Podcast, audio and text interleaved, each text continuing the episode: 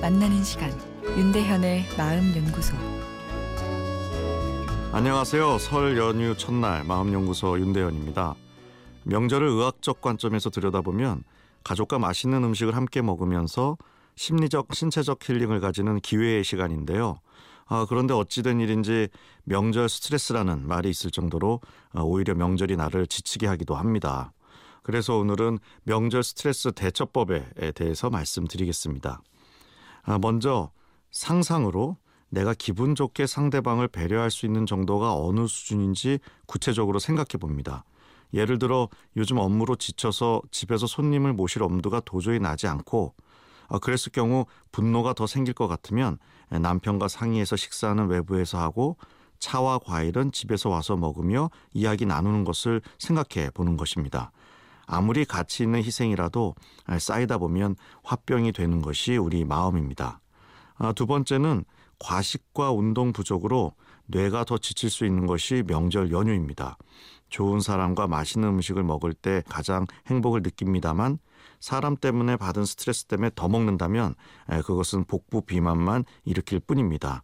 가벼운 산책이나 등산 같은 신체 운동, 아, 그리고 독서나 영화 관람 같은 멘탈 운동은 소진된 뇌의 에너지를 충전해 줍니다. 아, 그런데 중요한 것은 이것을 숙제처럼 하면 안 된다는 건데요. 똑같은 운동도 억지로 하게 되면 운동을 하면서 스트레스 호르몬이 나오기 때문입니다.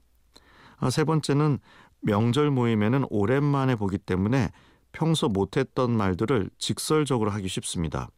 상대방을 위해서 하는 말도 상대방에겐 스트레스가 될 수 있습니다.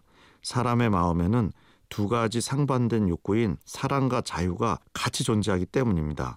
아, 그래서 누군가에게 사랑받고 의존하고 싶기도 하지만 누군가 내 인생에 깊이 들어와서 간섭하는 것은 싫어하죠.